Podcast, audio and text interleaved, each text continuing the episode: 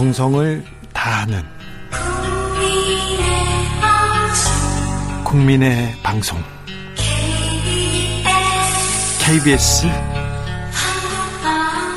주진우 라이브 그냥 그렇다고요.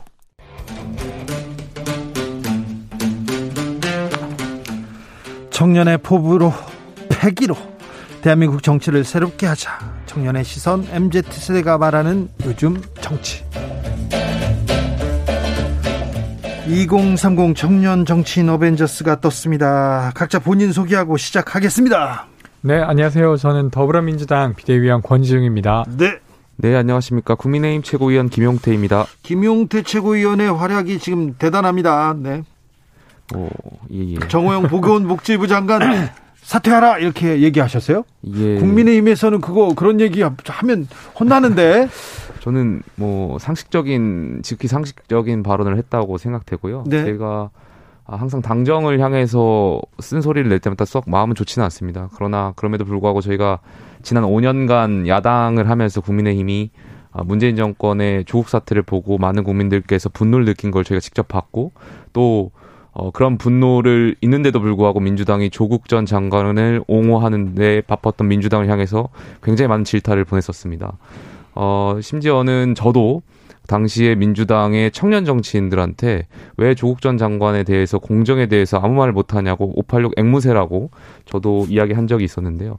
이번 사건이 물론 정호영 장관 후보자가 조국 전 장관과는 다릅니다. 왜냐하면 아직까지 밝혀진 그 바에 의하면 위법행위는 없었기 때문에 분명히 케이스는 다릅니다만 많은 국민들께서 조국 전 장관을 떠올리게 하는 거라고 생각되고요.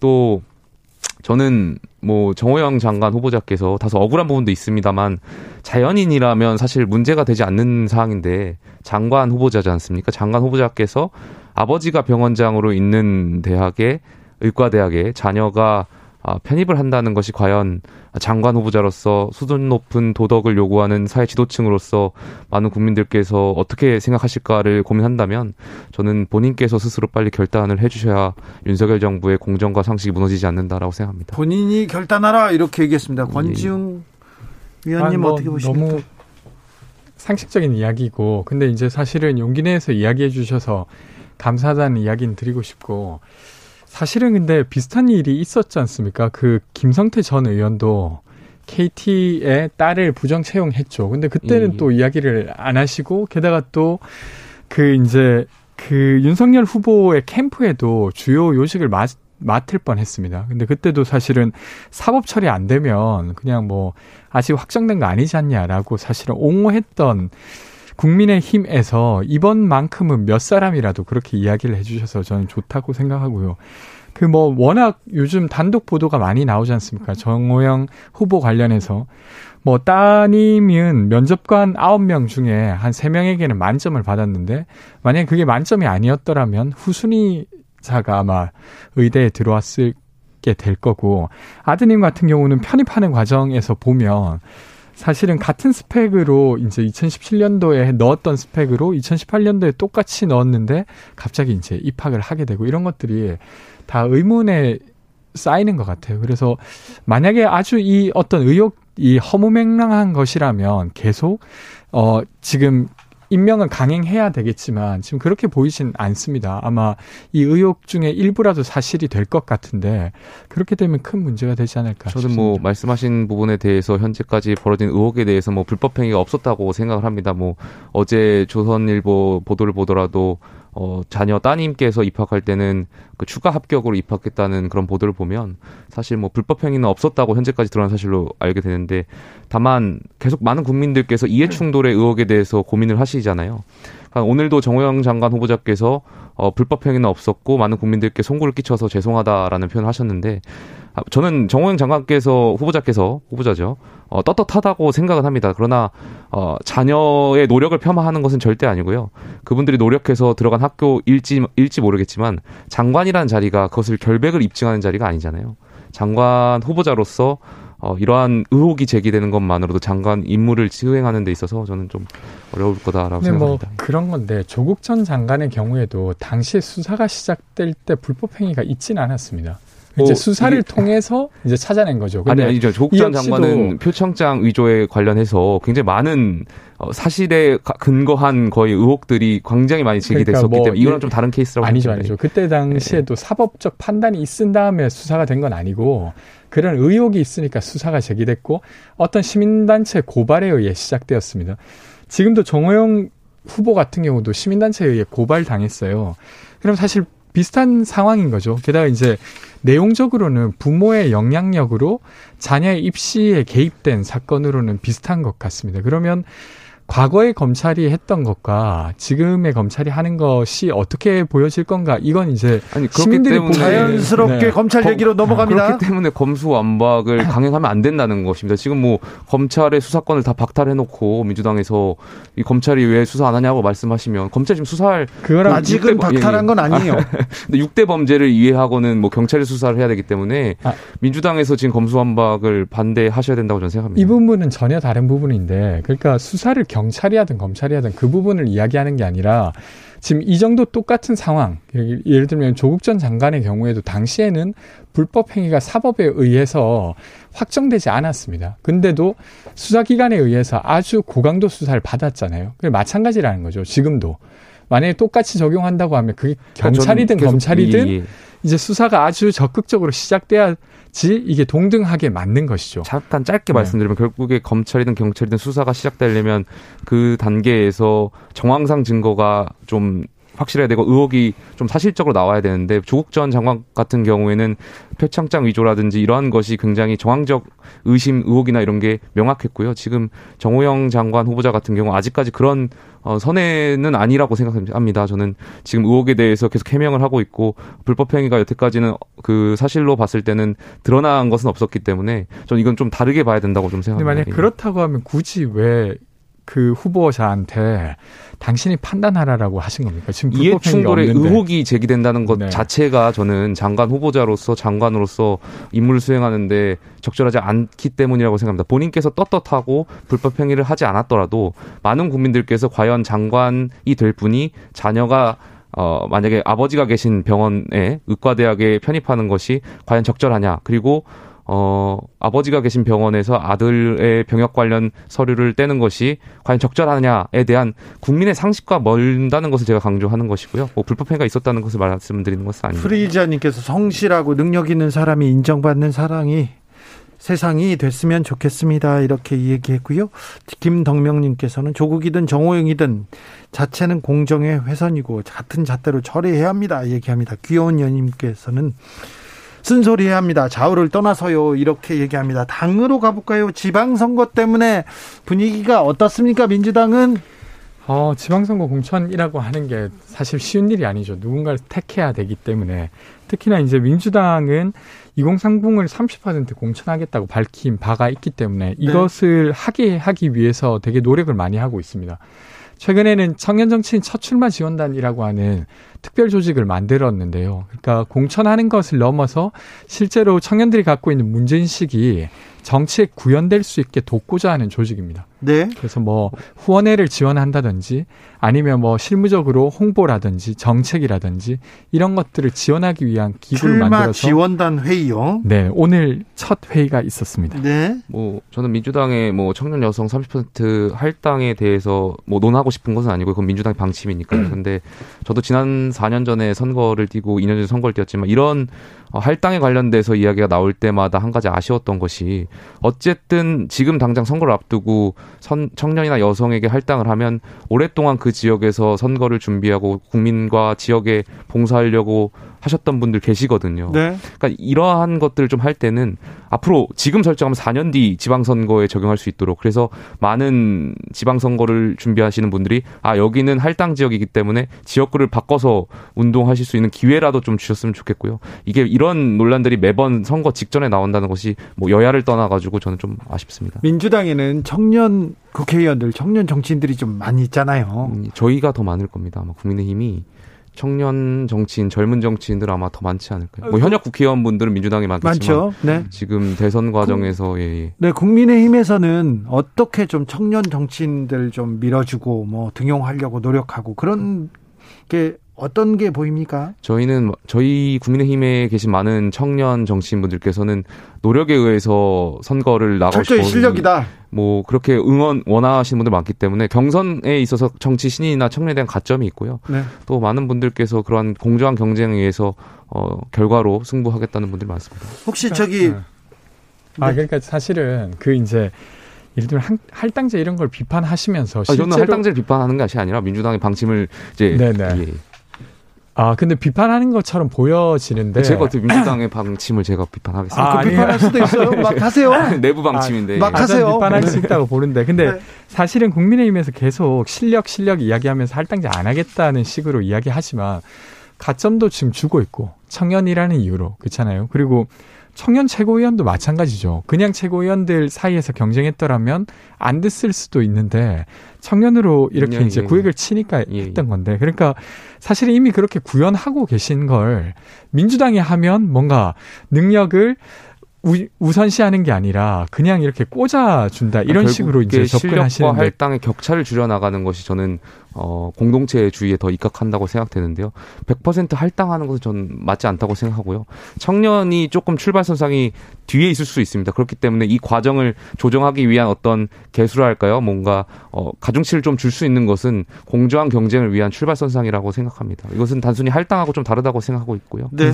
예, 예. 그 지점은 이제 그 국민의힘 당대표랑 입장이 좀 다르신 것 같긴 하네요. 어, 저는 뭐 다른 부분도 있습니다. 네, 당대표랑. 네. 국민의힘 청년들은 지금 검찰의 움직임, 검찰의 그 검찰 개혁안에 대한 움직임에 대해서는 어떻게 봅니까? 저 같은 경우에도 솔직히 말씀드리면 제가 법률 전문가가 아니기 때문에 지금 민주당이 말씀하시는 검수완박 수사권과 기소권을 분리하는 것에 대해서 과연 국민의 삶에 어떠한 영향이 미칠지에 대해서 조목조목하게는 어, 잘 모르지만 분명한 것은 국민의 삶에 직접적인 영향이 미친다는 것은 분명하거든요. 2019년에 검찰 개혁이 있었고 이미 대한민국의 형사 사법 체계가 한번 개혁이 됐는데 불과 3년 만에 지금 정권이 이양되는 이 시기에 과연 또다시 국민의 삶에 직접적인 영향을 미치는 이 검찰 개혁을 민주당이 밀어붙여야 되는 이유가 있는가에 대한 고민이고요. 오늘 김호수 총장께서 아침에 좀 하나의 대안을 제시했다고 생각됩니다. 그 수사권 검찰 수사권을 폐지하는 대신에 수사 지휘권을 부활하자는 대안을 제시했던 것 같은데요. 저는 뭐 나름 합리적인 대안이라고 생각되고요. 이러한 대안 들이 여러 가지가 모여가지고 좀 오랜 기간 숙고의 장이 좀 필요하지 않나. 그래야지 국민의 기본권 보장 측면에서 맞다고 생각합니다. 민주당은요? 아, 저는 그 뭐 이제 여러분들이 우려하시는 것처럼 사실 여기 이제 권력 기관이 변함에 따라서 여기에 발생하는 부작용을 어떻게 완화할 것인가 이런 논의 더 충분히 돼야 된다고 생각하는 편입니다. 근데 사실 저는 수사권과 기소권이 분리되어야 된다고 생각해요. 그러니까 여러 가지 이제 형사 체계가 있겠지만 한국에서는 수사권과 기소권이 검찰이라고 한 한 집단에 붙어 있으면서 뭐 유서 대필 사건이라든지 여러 가지 사건들이 발생해 왔어요. 그러니까 되려 국민들의 인권을 아주 무참히 빗자 짓밟았던 일들이 있었죠. 그래서 그것을 분리하려고 하는 것은 동의하고 그런데 이제 속도의 문제라든지 아니면 이것을 어떻게 보완해 갈 건가에 대해서는 좀 더 논의가 필요하다는 것은 동의합니다. 예, 뭐 수사권 기소권의 분리에 대해서도 저는 오랜 기간 더 논의해야 된다고 생각되고 있고요. 지금 검찰의 잘못된 어, 선례죠. 어, 말씀해 음. 주셨는데 물론 검찰이 과거에 잘못한 부분도 있고 저는 검찰 내부적으로 어, 개혁을 해야 된다고 생각합니다. 근데 계속해서 그런 사례를 들어가면 경찰이 수사함에 있어서 경찰의 부실 수사로 인해서 많은 국민들께서 어, 기본권을 어, 보장받지 못했던 사례도 굉장히 많거든요. 그러니까 그렇게 사례로 일례로 적용하는 것은 좀 적절하지 않은 것 같고요. 저는 구조적으로 예. 다르다고 보는데 예를 들면 경찰에게 수사권을 준다 하더라도 경찰은 기소권이 없어요. 그러니까 어떤 형벌의 완성 단계를 하려고 하면 검찰을 거칠 수밖에 없는 것이죠. 지금까지 수사를 지휘를 받았어요. 네. 그러니까 그런 면에서 저는 이제 경찰의 수사와 관련돼서 문제가 당연히 있었겠지만 경찰에게 수사권을 넘긴다고 해서 그 전에 검찰이 가졌던 예를 들면 수사도 본인이 하고 기소도 본인이 하고 이런 것들을 다 종결시킬 수 있었던 검찰이랑은 다를 수밖에 없다. 이런 예를 들면 영화에 한번 비유하면 우리가 영화 한 편을 보는데 중간부터 영화를 보면은 영화가 잘 이해가 되나요? 저는 잘 이해가 되지 않거든요. 그래도 초반부터 후반까지 이 영화를 쭉 봐야 저 이해가 되지 않습니까? 만약에 검찰이 기소권만 가지고 있다면 수사는 경찰이 처음부터 하고요. 초동 수사를 하겠죠. 근데 검찰이 중간에 들어가면 과연 어, 이것이 국민의 어떤 기본권 보장이라든지 과연 그 수사가 제대로 되고 기소가 제대로, 제대로 될 것인가에 대한 의문은 좀 있습니다. 저는. 윤석열도 김호수도 수사 검찰의 수사권 기소권은 분리하는 게 바람직하다 이런 얘기를 하신 그러니까 적이 뭐 있는데요. 뭐 아까도 제가 말씀드렸지만 제가 법률 전문가가 아니기 때문에 수사권 기소권을 분리하는 것이 어떻다라는 것을 명확히 말씀 못 드리겠지만 이것이 좀 더 많은 논의가 필요하다. 국민의 삶에 영향이 직접적으로 미치기 때문에 이건 네. 또 공론이 필요하다 생각합니다. 알겠습니다. 자 김용태 최고한테 좀 물어볼게요. 국민의힘 공천 자격 시험 잘잘 예, 예. 잘 어, 치러지고 있습니까? 저희 지난주 주말에 일요일 날 네. 어, 치렀고요. 굉장히 많은 기초 광역의원에 한해서 김용태 최고도 시험 봤어요? 저는 시험을 보진 않고 제가 네. 출제를 청년 정책 어, 파트를 네. 청년 정책 뭐 어떤 시험 문제를 냈어요? 저희는 당연히 이제 공정과 관련해서 2030의 어, 조국 사태라든지 남북 단일팀 맨날 문제. 조국 사태만 물어봐요. 그만큼 아, 예, 굉장히 그것과 관련한 걸 물을 수가 그러니까 공정에 관련된 걸 좀 많이 물었고요. 또 네. 이번에 공직선거법과 정당법이 개정되면서 정당의 당원 가입 연령이라든지 아니면 공직 선거에 참여할 수 있는 연령이 많이 낮아졌습니다. 그래서 최신 경향 트렌드를 반영해 가지고 네. 이러한 문제를 좀 냈었습니다. 아, 이 공직 자격 시험에 대해서 어떻게 생각하세요? 방금 그런 예는 너무 쉬운 것 같은데요. 쉬워요? 쉽지만 아니, 이걸 모르고 공직 후보자에 아, 오시는 분들 계시기 그러니까 때문에. 워낙 최근에 있었던 이슈지 않습니까? 피선거권 연령 인하라든지 정당 그 가입 연령 인하는 뭐 그래도 모르실 네, 네. 수도 있으니까. 그러니까 선거 운동은 네. 과연 만 몇 세부터 가능할지 아, 이런 거에 대한 네네. 문제가 있었고요. 그러니까 네. 결과적으로 누군가를 컷오프 시키기 위한 것이 아니라 저희가 공천이라는 것이 민주주의에서 굉장히 중요한 거죠. 중요하죠. 그렇기 때문에 공직 후보자로서 국민의힘이 추천하시는 추천하는 분들은 국민께 최소한의 소양을 갖추고 이러이러한 교육은 갖췄다라는 것을 보장하기 위해서. 예. 지금 국민의힘 공천 지방선거 공천 공정하게 되고 있습니까?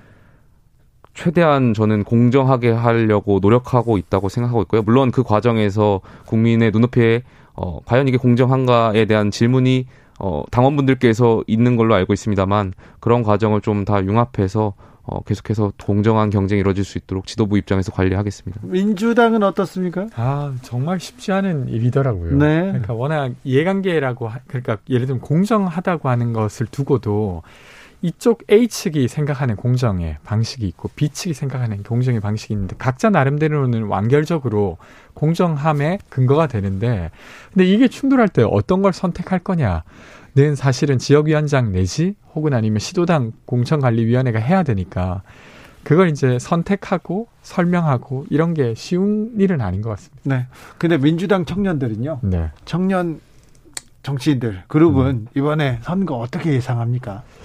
아 전체적으로 네. 말입니까? 그냥 아. 그냥 그냥 뭐 이건 뭐, 뭐 지표도 네. 필요 없고 그냥 어떻게 될 것 같아 뭐. 저는 뭐 아직은 단정 짓기는 어렵다고 봅니다. 그런데 그러니까, 어떤 얘기가 많이 나와요. 어 그러니까 그러니까 이대로 가면 쉽지 않다. 이대로, 이대로 가면, 쉽지 않다. 아 서울시장 어려워 막 그렇게 얘기하고 네, 있습니까? 지금 이 분위기로 가면 쉽지 않다. 네. 그래서 이제 지금 갖고 있는 좀 시민들로부터 멀어진 이야기들을 네. 4월 중에 좀 매듭을 다 짓고 네.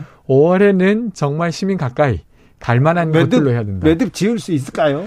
그러니까 제가 뭐 쉽지는 않 그래서 이제 어려운 것이죠. 네. 그래서 어떻게든 저는 매듭을 지어야 지방선거는 지방선거 좀 답게 하면 좋을 것 같아요. 그러니까 2010년도에 무상급식이라고 하는 아젠다를 가지고 이제 했죠. 물론 이제 모든 사람들이 동의하진 않았지만 지방자치단체가 급식만큼은 친환경 네. 무상급식으로 하는 게 어떤가라고 사람들이 고민해 볼 법했고 그렇죠 이슈를 던졌죠. 어, 입장을 막 가르게 됐잖아요. 오세훈 서울시장은 반대했고요. 네 그런 선거를 좀 만들었으면 아니, 합니다. 그래서 서울시장은 누가 전략 공천을 아. 벌이시는 겁니까? 이제 조만간 결정되지 송영길 대표십니까 아니면 이낙연 전 대표? 그러니까 이게 전략 공천이라기보다 저희가 전략 선곡으로 결정했기 때문에 그게 같은 말 아닌가요? 아, 네네. 이제 경선의 방식을 기존에는 당원 50 그리고 일반 여론조사 50인데 다른 방식으로 선택할 수 있게 하는 게 전략 선거구입니다. 전략 공천이 아니고. 네네. 네. 국민의힘 청년들은 이번 지방선거 어떻게 보고 있어요? 이번에 유리하다 이렇게 보고 아무래도 있습니다. 대선이 있고 난 지방선거는 통계적으로 여당에 좀 유리한 국면이 있고요. 근데 저희 당내에서는 경기도지사 선거가 가장 중요하게 많이 보고 있습니다. 서울 말고 경기도에 관심이 많더라고요. 왜냐하면 저희가 지난 대선에서 경기도에서 졌기 때문에. 네. 예, 예. 그런데 어, 윤석열 당선 이후에 입 김은혜 당선이 대변인을 그 중요한 인수위에서 빼다가 꽂았어요. 이 부분에 뭐, 대해서는 어떻게 봅니까? 꽂았다라는 표현은 좀 적절하지 않은 것 그렇죠. 같고요. 예, 네. 김은혜 의원께서 선택하신 거니까. 네. 예, 뭐 정치하는 데 있어서 뭐 국민에게 봉사하는 데 있어서 뭐 저는 자리는 중요하지 않다고 생각하고 있고요. 유승민 대표, 뭐 김은혜 의원 선의 경쟁을 통해서 어, 당원과 많은 주민들이 원하시는 분이 꼭 저희 당의 후보로 선출되셨으면 좋겠습니다. 네. 아, 그래 청년들의 거부감 별로 없구나. 어떤 아니 그러니까 이렇게 윤심이 작동한다 이런 뭐 제가 부분에. 지도부의 입장에서 여기서 뭐 말씀드리는 것은 적절치 않은 것. 알겠어요. 아우 지도부니까 그런데 서울은 뭐 편안하고 경기도 이긴다 이렇게 생각하고 있어요. 아니, 서울이 편안하다라고 생각하진 않고요. 예. 항상 아, 경각심을 갖고 있어야죠. 근데 지난 대선의 투표 결과를 봤을 때 이제 말씀드리는 겁니다. 아 그럴까요? 네. 뭐뭐 뭐 경기도가 국민의힘한테 가장 중요한 전략 지역구가 될 수 있죠. 음. 그렇죠. 민주당은요? 저는 어쨌건 음, 말하신 대로 쉬운 선거라고는 생각하진 않는데 아직 그 이제 시작하지 않았다라고 생각합니다. 그래서 이제 5월 된다? 어떤 국면이 열릴지는 지켜봐야 된다고 봅니다. 요즘 정치 권지웅, 김용태, 김용태, 권지웅 두 분 감사합니다. 고맙습니다. 고맙습니다. 네. 호화님께서 능력주의가 공정할까요? 출발점이 다르고 사회적 대우가 다른데 말입니다. 공정한 경쟁이 가능할까요? 이런 문제 제기해 주셨습니다. 저는 여기서 인사드립니다. 오늘 돌발 퀴즈의 정답은 옥수수였습니다. 그냥 수수 아니고 옥수수였어요. 저는 여기서 인사드리겠습니다. 내일 오후 5시 5분에 돌아오겠습니다. 지금까지 주진우였습니다.